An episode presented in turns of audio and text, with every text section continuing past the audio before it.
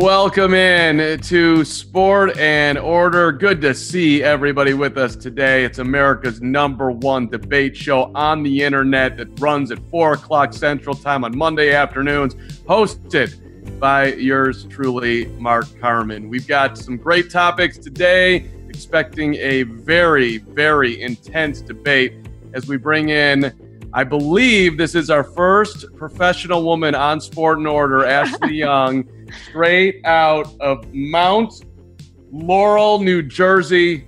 She's a Sixer fan. She's an Eagle fan. She is she has grown up with Joel Embiid. Ashley, welcome to the show. Thanks, Carm. Happy to be here. And from I guess across the way, it's an East Coast battle here out of Brooklyn.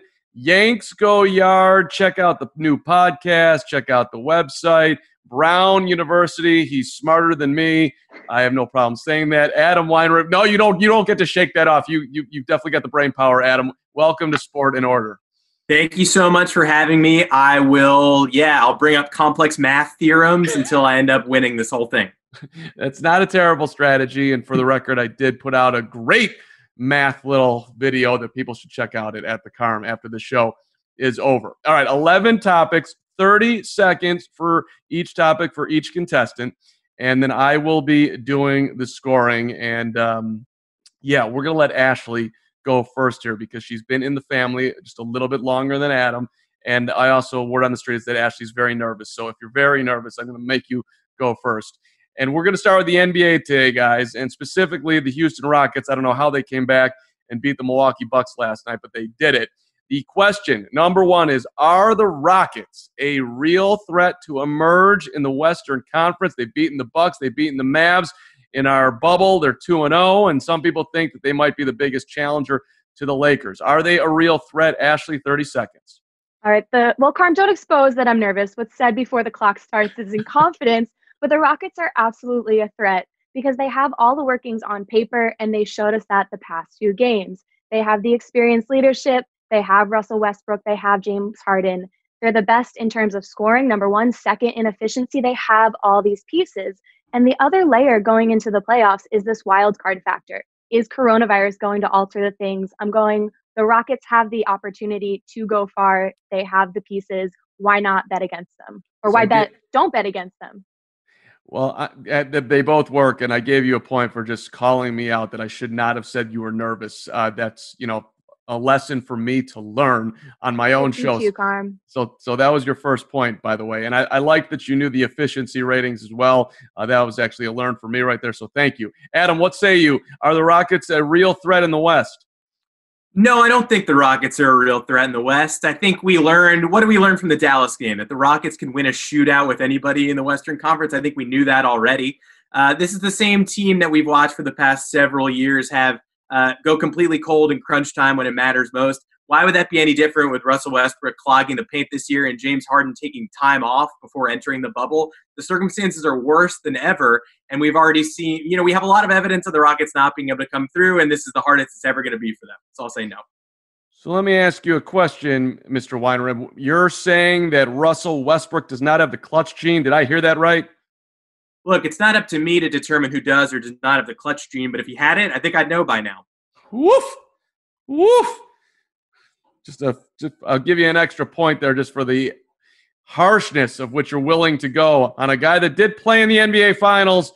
And I love Russell Westbrook, but hey, for for stepping out, you get a point on that one. Uh, we're going to segue from those Rockets to the Milwaukee Bucks and a man by the name of Giannis Antetokounmpo, who everybody thinks is going to leave Milwaukee uh, after his contract is up. He tweeted yesterday, quote, good one to learn from. Let's get the next one. This is after, of course, the Bucks blew a late lead to Houston. Everybody thought the game was over. At least I did. I want to know who you think Giannis is actually talking to, and uh, should Bucks fans be confident that Giannis will be a Buck for life? Adam, you're up. Yeah, I, am still personally confident that he is going to be a buck for life. I, am not sure who on his team he was talking to there. If anyone, it was Wes Matthews, who appears to have not entered the bubble for real yet. We're still waiting on you, Wes. Um, but Giannis, you know, he called out James Harden. He specifically said, you know, that he thought he was a liability on defense, and then he decided to take him to the post repeatedly, the one place where Harden's defense kind of shines. I guess he was probably calling himself out. Get Harden around the perimeter. Don't just make him go strong in the paint because he can do that. Giving you an extra point there for the action. I, I do think he was he was literally talking to himself. The tweet could have been, "Who was Giannis talking to?" Giannis, good one to learn from. Giannis, get the next one. Ashley, what do you say? I think that we are still bored and finding way too much to make of nothing. He was just tweeting, showing that he wasn't bitter. It was an ugly loss, it was a sloppy loss. The tweet means nothing. And I think it's incredibly naive to sit there and think that Giannis, with this star power, with the Nike deal, with the international recognition, is going to stay in Wisconsin. The rumored offers, no disrespect to the Midwest, I'm excited to get back to the Chicago. But when you have bigger market teams that want you to play for them, you go and you find the deal. Oh, there's like daggers all to the heart. I and I, I'm giving point for daggers because if if you make me feel it, I give you points. So we're tied up here at five after our first two questions. And I don't know, an NBA player can get paid, you know, can market himself from anywhere these days, even little old Milwaukee, Wisconsin. By the way, I want to go crack a Miller High Life right after the show today. Always a delicious opportunity there. Such an underrated beverage. But let's move on to question three. And uh, we're going to our NBA coaches here. And the coaches of the year uh, go to Mike Budenholzer of the Bucks, best record in basketball coming into the bubble, and uh, Billy Donovan on the shocking Thunder. But I'm wondering, did Toronto's Nick Nurse get disrespected? The Raptors were not exposed to uh, be where they're at either. Ashley, you're up here. What do you think? I'm going to spin this a minute because I think that Billy Donovan, his winning this is well deserved. Not a lot of teams can reco- recover from losing Hall of Fame players in the way that he did. The disrespect is not to Nick Nurse. I think the disrespect is not winning a title straight up. You have to co win this coach recognition. That's insane. You either win it or you don't. To have to split the trophy in half, that's more disrespectful than any recognition Nick Nurse did or didn't get. I'm with you. It feels like kissing your sister and or brother. That just I what's this co thing going on here? Your words, not mine. Definitely right here. Uh, Adam, what do you say about this coach of the year situation? I don't think Nick Nurse should feel disrespected. There's no shame in losing the coach of the year to Mike Budenholzer, who all he does is win coach of the year. Uh, Nick Nurse is the one, though, who is paving the way in the East. Nick Nurse is the one who outdueled the Milwaukee Bucks last year when it mattered most and Nick Nurse is the one with the hardware. So as far as I'm concerned, where I'm sitting, where I'm looking at this coaching battle, I'd rather be Nick Nurse, and I'd rather have what Nick Nurse has. So if he feels disrespected when he goes to sleep tonight, just look at the ring. That is a good coaching maneuver as far as where he can feel better. But like, I'll just give my thought here. Nick Nurse did the most with less. He lost Kawhi Leonard. They were coming off winning an, an NBA championship. The Raptors had every reason to kind of go the other way this year, but uh, that championship is still in him, and Nick has coached it out of him. I Budenholzer's got more talent. Maybe I can make an argument for the Thunder against myself because no one was expecting that. But Chris Paul's been a hell of a player here, so uh, I give more credit to Paul than I do to Billy Donovan. All right, I'm answering my own stuff here. Question four. Let me get back. Let's say one more with the NBA guys before we move on to some college action. Uh, question for the NBA If you're watching the games in the bubble, you realize that they're piping in crowd noise to try and simulate what would be a normal game on TV for the TV viewer. I'm asking if does the fan noise help or does it actually hurt the broadcast? Adam, what do you think?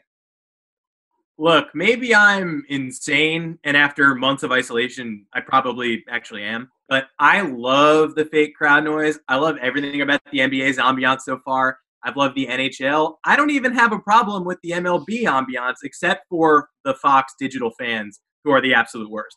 So as long as the NBA is giving me a pretty picture, uh, they can pump the crowd noise in whenever they want. And, and so far, I have not noticed too much of a difference in the broadcast. I'm about as comfortable as I could be. Points for looking for beauty in your life. Ashley, you're up. I think that if you are against the crowd noise in these games, you need to find a hobby because you're just complaining to complain. There's no way that we've waited through this pandemic in quarantine for basketball to return to hear sneakers squeaking on the court. That's not what it's about. You want the crowd noise, it's background noise for you to look me in the eyes and say that it sounds fake or it's unnecessary, that's absolutely absurd. It's necessary to the ambiance of the game, and it's the most normal sense of basketball that we're going to have for a while. I am going to look you in the eyes and tell you that I love sneakers. If they mic'd up the players, I'll listen to that all day. Yeah, well, that's the other thing. We're missing the players. We don't get to hear them. We get this. Well, we know why we can't hear the players. Yeah, that's true. We you get a point for that. We do know why we can't hear the players. Um, all right, 10 10 your score after four basketball questions. We move to what's going on in college football specifically, although it's really all of college athletics as we go out west to the Pac 12. And the players are joining together to try and get some security from the conference before getting back on the field. They want a written contract that legally ensures uh, players are going to have some protections and some benefits, some of the things that they want. Uh, fighting racial injustice, securing some economic rights, fair compensation, protecting all sports. Schools like Stanford and the Pac 12 have cut a bunch of sports and have a huge endowment. Players are calling that out. They want long term health insurance as well. Question number five that means Ashley, you're up. Are the players asking for too much? If you think that a group of athletes asking for a safe place to play and the right to practice free speech is asking too much, then you need to go sit on that because that's absurd. They absolutely deserve a safe space. And the things that they're asking for are exactly what we would want from our own employers or if our children are playing sports. We want that for them. And I don't know what everyone else was doing when they were 20 years old in college, but I wasn't advocating for a better environment in college. So great for them for standing up. I commend them for their leadership. Very, maybe your strongest answer so far is to bringing yourself into what you were doing as a college student, and there's no chance that I, I would studying. be doing. What, I was I mean, studying. I would never be doing what these guys are doing, uh, and and women. Adam, what do you say? I know the goal is for this to be a debate show, uh, but I will not sit on it. I'm going to agree with everything Ashley had to say. At this point, we've watched, haven't we watched enough of college athletes get taken advantage of by the higher parties that run these money making endeavors? I mean, there is nothing like a college football Saturday uh, for the university specifically. The players are, you know, this is the last time most of these athletes will ever be athletes. And if we can't expect them to be protected when they're the ones actually putting their nose on the line, then, then what can we hope for? So I'm giving Ashley one extra point on that question. She leads 14 13. But uh, uh, the, the sit on it thing, I mean, I'm the oldest person here, I think, by a good margin. And that's like happy days, the Fonz growing up. I think they said things like sit on it. And the fact that Ashley used that term is is making me feel just um, maybe younger in the moment. So thank you. That's why you got the extra point there. Uh, question six. We're going to baseball here, team. And so the Marlins and the Cardinals have had multiple cases. The Cardinals, it was announced today, 13 cases. Uh, baseball games being postponed and at an alarming rate here. The question is this, uh, and, and listen closely here because I'm slightly tweaking it. Should the teams like the Cardinals be penalized for not adhering to policy. They're they're not going to play their next four games. Should they all be losses? They're playing the Tigers and the Tigers should maybe just get wins rather than making these games up. I'm wondering if there should be penalties for those players who maybe it's unfair, but somehow some way contracted the disease in mass and there's rumors on what the Cardinals have been doing off the field like going to casinos and whatever else that were, was not exactly right. Adam, which way you going here? Should they be penalized for this?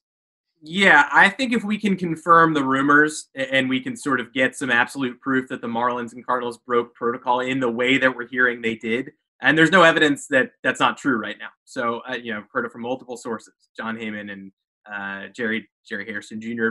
both said the Cardinals went to a casino this weekend. Uh, so if that is the case, I do think we're getting to the point where the number of games that have to be made up are untenable, and there have to be consequences for putting the schedule under this much duress. So, yeah, unfortunately, I do think the responsible parties have to be held accountable. We most definitely are running out of time. I have no idea how they're going to do it. Maybe it'll be three inning double headers. Ashley, what say you? Should they be punished? As much as I want to punish players for not, you know, doing their moral duty to keep everyone safe, the issue is greater than that. It's that MLB did not create a safe environment for the season to continue. That is where you need to place the blame. They put their players in an unsafe position, and to pass the blame off on the players, that's just immature and that's embarrassing leadership. Baseball had all the time in the world to create safer and more just oh my god i'm angry about it. But they had the time to do it and they didn't and that's where who should be punished is leadership. Do we both uh, think ashley take this first? Do you think they need to create a bubble to forge ahead or no? There's part of me that's bitter and says you know you dug your grave so be it. But also these are lives at stake. At the end of the day this isn't a matter of me being angry. It's a matter of keeping human beings safe. I think they need to do whatever is necessary to ensure that safety Adam, should they ensure safety here or just keep rolling along here? Yeah, I think the problem is that there's no perfect bubble setup in the same way that there is for the NHL and NBA. If you're creating a bubble in Arizona, I mean, th- that's like 12 spring training sites and there's still car rides and there's still transportation. And if you're creating a bubble in Florida, that's Florida. Uh, so I would love to see them manage to do it. I don't know if there's a prudent way to create a bubble at this point. Yeah. 17 apiece here, team, with six questions in as we move to our final five. This has uh, been a battle royale here. Question seven, Ashley's up first. Uh, so, Rob Manfred told MLB players, uh, the Players Association's executive director, Tony Clark, he did this on Friday, that if the sport doesn't do a better job of managing the virus, it could shut down for the season. So, Manfred is basically blaming the players Ashley, you're already shaking your head, so I think I know where you're going here. Was Manfred right to blame the players? Absolutely not. I alluded to this in my last answer, but he set the league up to fail. You get paid the big bucks. That's why you have the title. You're in charge of making these difficult decisions. The coronavirus is not a toddler that's running around that we need to rein in. It's a contagious virus. We know what it does, it wreaks havoc. It's not going anywhere. And to sit here and pass the blame because you dropped the ball is absolutely unacceptable. He, I cannot believe he said that. That is a disturbing thing. A rough moment, perhaps, for Manfred. Adam, which way you going? I think this is almost a two pronged answer. I think it would have been fine for Manfred to blame the players responsible behind closed doors, but I think releasing a statement like this that puts the onus on them as opposed to the infrastructure, where we wasted month after month after month of the players asking to be paid fair wages and the owners who assume none of the responsibility, saying that they can't possibly take a loss. Well, guess what? Now we're here, and there's the chance that the season has to be postponed or canceled, uh, and the owners might take a loss anyway after wasting all of our health protocol time which does make me wonder for the record did they do this on purpose because they knew with more games being played that they were going to lose more money? So hey let's not create this bubble because we don't think we're going to be able to recoup the cost. So we'll just put them out there and then eventually enough teams will catch it and we'll just shut it down. I don't think that's going on but there are some you know very strategic slash at times diabolical people out there that maybe that is it's a possibility. I don't know. Well, yeah, just remember that they claimed they were going to take this huge loss, and then one day after they announced the baseball season, summer camp was already sponsored by Camping World, so they can find money. they are good at that too. Yes, there's there's some some good salespeople around the game that can figure out that there's oh there's more money over here. Let's do question eight, team, and that's Aaron Judge. This is up your Adam, uh, up your alley, Adam. Uh, a, a, homer in five straight. He was on the Yanks Go Yard podcast. Amazing interviewer on that uh, little moment in time. Uh, and now he, you know, he's spoken out about social injustice. He's taken shots at the Astros. He's been incredible on the field. He plays in New York. Is Aaron Judge the new face of baseball? Adam, what say you? I think Aaron Judge is the new face of baseball. I think if Mike Trout or Bryce Harper wanted to be the face of baseball, they might be by now. But it's pretty clear that when you are the biggest and brightest star in the game and the most unique star in the game, nobody's like Aaron Judge. We've never seen a player like Aaron Judge, and we probably won't again. Not, you know, there will be more power hitters. There will not be more six, seven tight ends with Notre Dame offers hitting home runs at Yankee Stadium. Uh, and he's come out. He thought he deserved the MVP in 2017. I think a lot of people did too. He's come out in this shortened season proving that he is ready.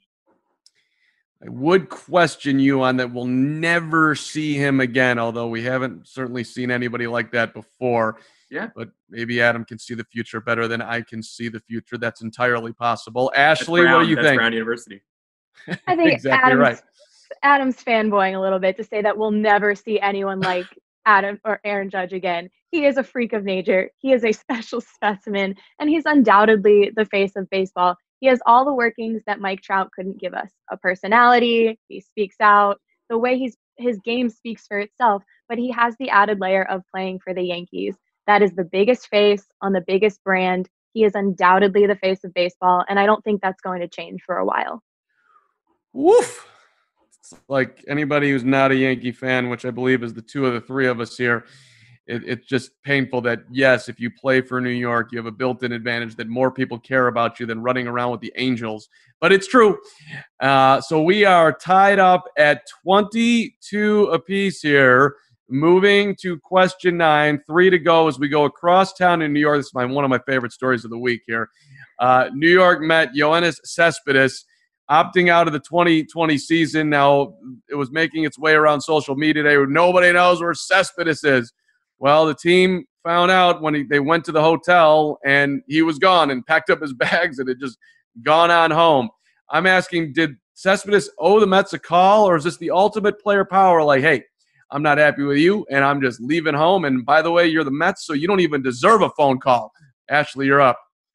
I think it could be both. It was undoubtedly the biggest power move in opting out that we've seen thus far. But you owe your teammates a phone call. You don't just sh- not show up to the game. How do we know you're not dead in a ditch? And the Mets, their statement literally said, We've reached out to him and we can't find him. So I almost respect him, but the Mets were so negligent in how they handled it. You can't put a statement out saying this guy's MIA. That's so wildly irresponsible. So I'm glad he's okay, but I would not ever recommend opting out or quitting your job in such a manner. I like you naming the Mets for their issue. Like, don't say anything. Just and if you are, then then have fun with it. Cespedes ghosted us. Uh, Adam, you're up. Well, every day I wake up and I text my boss, I'm not dead in a ditch, just so that he will know. So, uh, Yoenis, you, you can do that. Uh, but I, I, think the Mets, everybody erred, right? The Mets erred. They shouldn't have released a statement that made us think that he was kidnapped by a cartel in a road city. Uh, Cespedes shouldn't have been unavailable at his hotel room when they checked. The lead, he certainly owed them a phone call. I don't think it's baller to ditch the team. Uh, but at, and I, the Mets did have to put out a statement. You can't have the announcers looking in the dugout going, "He's not there." Hmm, wonder what's going on. But that being said, uh, no one handled this properly. Blame goes to the Mets because they're the Mets. it, I do find it amazing that you can achieve that level of, of success in like making millions of dollars, and yet you don't realize that you owe your employer who's paying you that level of money a freaking phone call. Hello, I'm leaving. I know maybe you felt bad about it, or maybe you just had other reasons, perhaps that your your your attention was elsewhere, that you just wanted to get out of there, and just maybe maybe the maybe the cell phone died. There's a there's a reason, but not good enough. Ask somebody else for a phone and, and make a call. All right, 25 apiece here. Two questions to go. Uh, Adam, you're up first here. Back to football. Last two are from the NFL here. Uh, the New Orleans Saints, I like this. Um, they rented out floors of the Loews Hotel in New Orleans to create a bubble like atmosphere for players and staff members who chose to stay there during the next month of training. Should this be mandatory for all teams, what the Saints are doing? Adam. Yes, I, I at this point the NFL should take whatever it can get. If a team is running a successful set of protocols, then every team should emulate those protocols because they are on the razor's edge of not being able to complete or start an NFL season, right? They they had the luxury of time and somehow we've gone the whole summer and now it's time to report to training camp and the NFL's coronavirus strategy is basically uh, look at baseball, aren't they bad? So if an individual team comes up with something that works, I think everybody should borrow it. And this is working so far. Ashley, should every team be staying in a hotel? What do you think? Uh, if I haven't made my bubble or bust statement clear thus far, I am all in on the bubble. I think you need to take as many precautions as you can to ensure the safety of your team. If your team stays healthy, there's a season, everyone makes money, everyone's happy when they get paid. But the bar is already on the floor. The Saints creating their own bubble isn't this revolutionary step? I think it sets a precedent and challenges the NFL to make that a mandate league wide because we've seen the success of bubbles. Yeah, and if I'm the Saints, by the way, I'm saying you're the staying in this damn hotel and you're not playing for us. That's how we're doing it. Right here. Don't trust any of you. No disrespect. Maybe I actually trust some of you more than I trust others of you, but you're all to be lumped into one thing. You get paid a ton of money, and this is the deal for the next six months. You, and by the way, if you don't want to do it, that's totally cool. Depending on your situation, we'll figure out your salary. This is a little bit of a utopian Carm thing because these things need to be collectively bargained, but that's what I would like to do. All right. Ashley by one going into our final round. Question 11. Odell Beckham Jr. does not think the NFL should come back and play this season. Uh, Beckham talking to the Wall Street Journal, quote, we're not ready for a football season, so why are we trying to push forward? Should the NFL right now on August the 3rd follow Beckham's advice and not even try this? Ashley, what do you think? I think that it is not missed on me that not everyone makes Odell Beckham Jr. money. There are so many jobs at stake in the NFL. There's a majority of players that don't make generational wealth from playing in the NFL. So to just say, screw it, let's forget the season, that's not a realistic thing. I think what he is saying in his statement, he's calling out the league to do better, to provide more safe options for the league. We saw what happens when the players spoke out during the Black Lives Matter video. That took off. Goodell released a statement. There's power in speaking out. Okay. Last crack at it. Adam, what should they follow Beckham Jr.'s advice, the NFL listening to Odell? What do you think? Wow, you're telling me the guy who skipped a week of playoff practice to go on a boat party doesn't want to try? That's so out of character.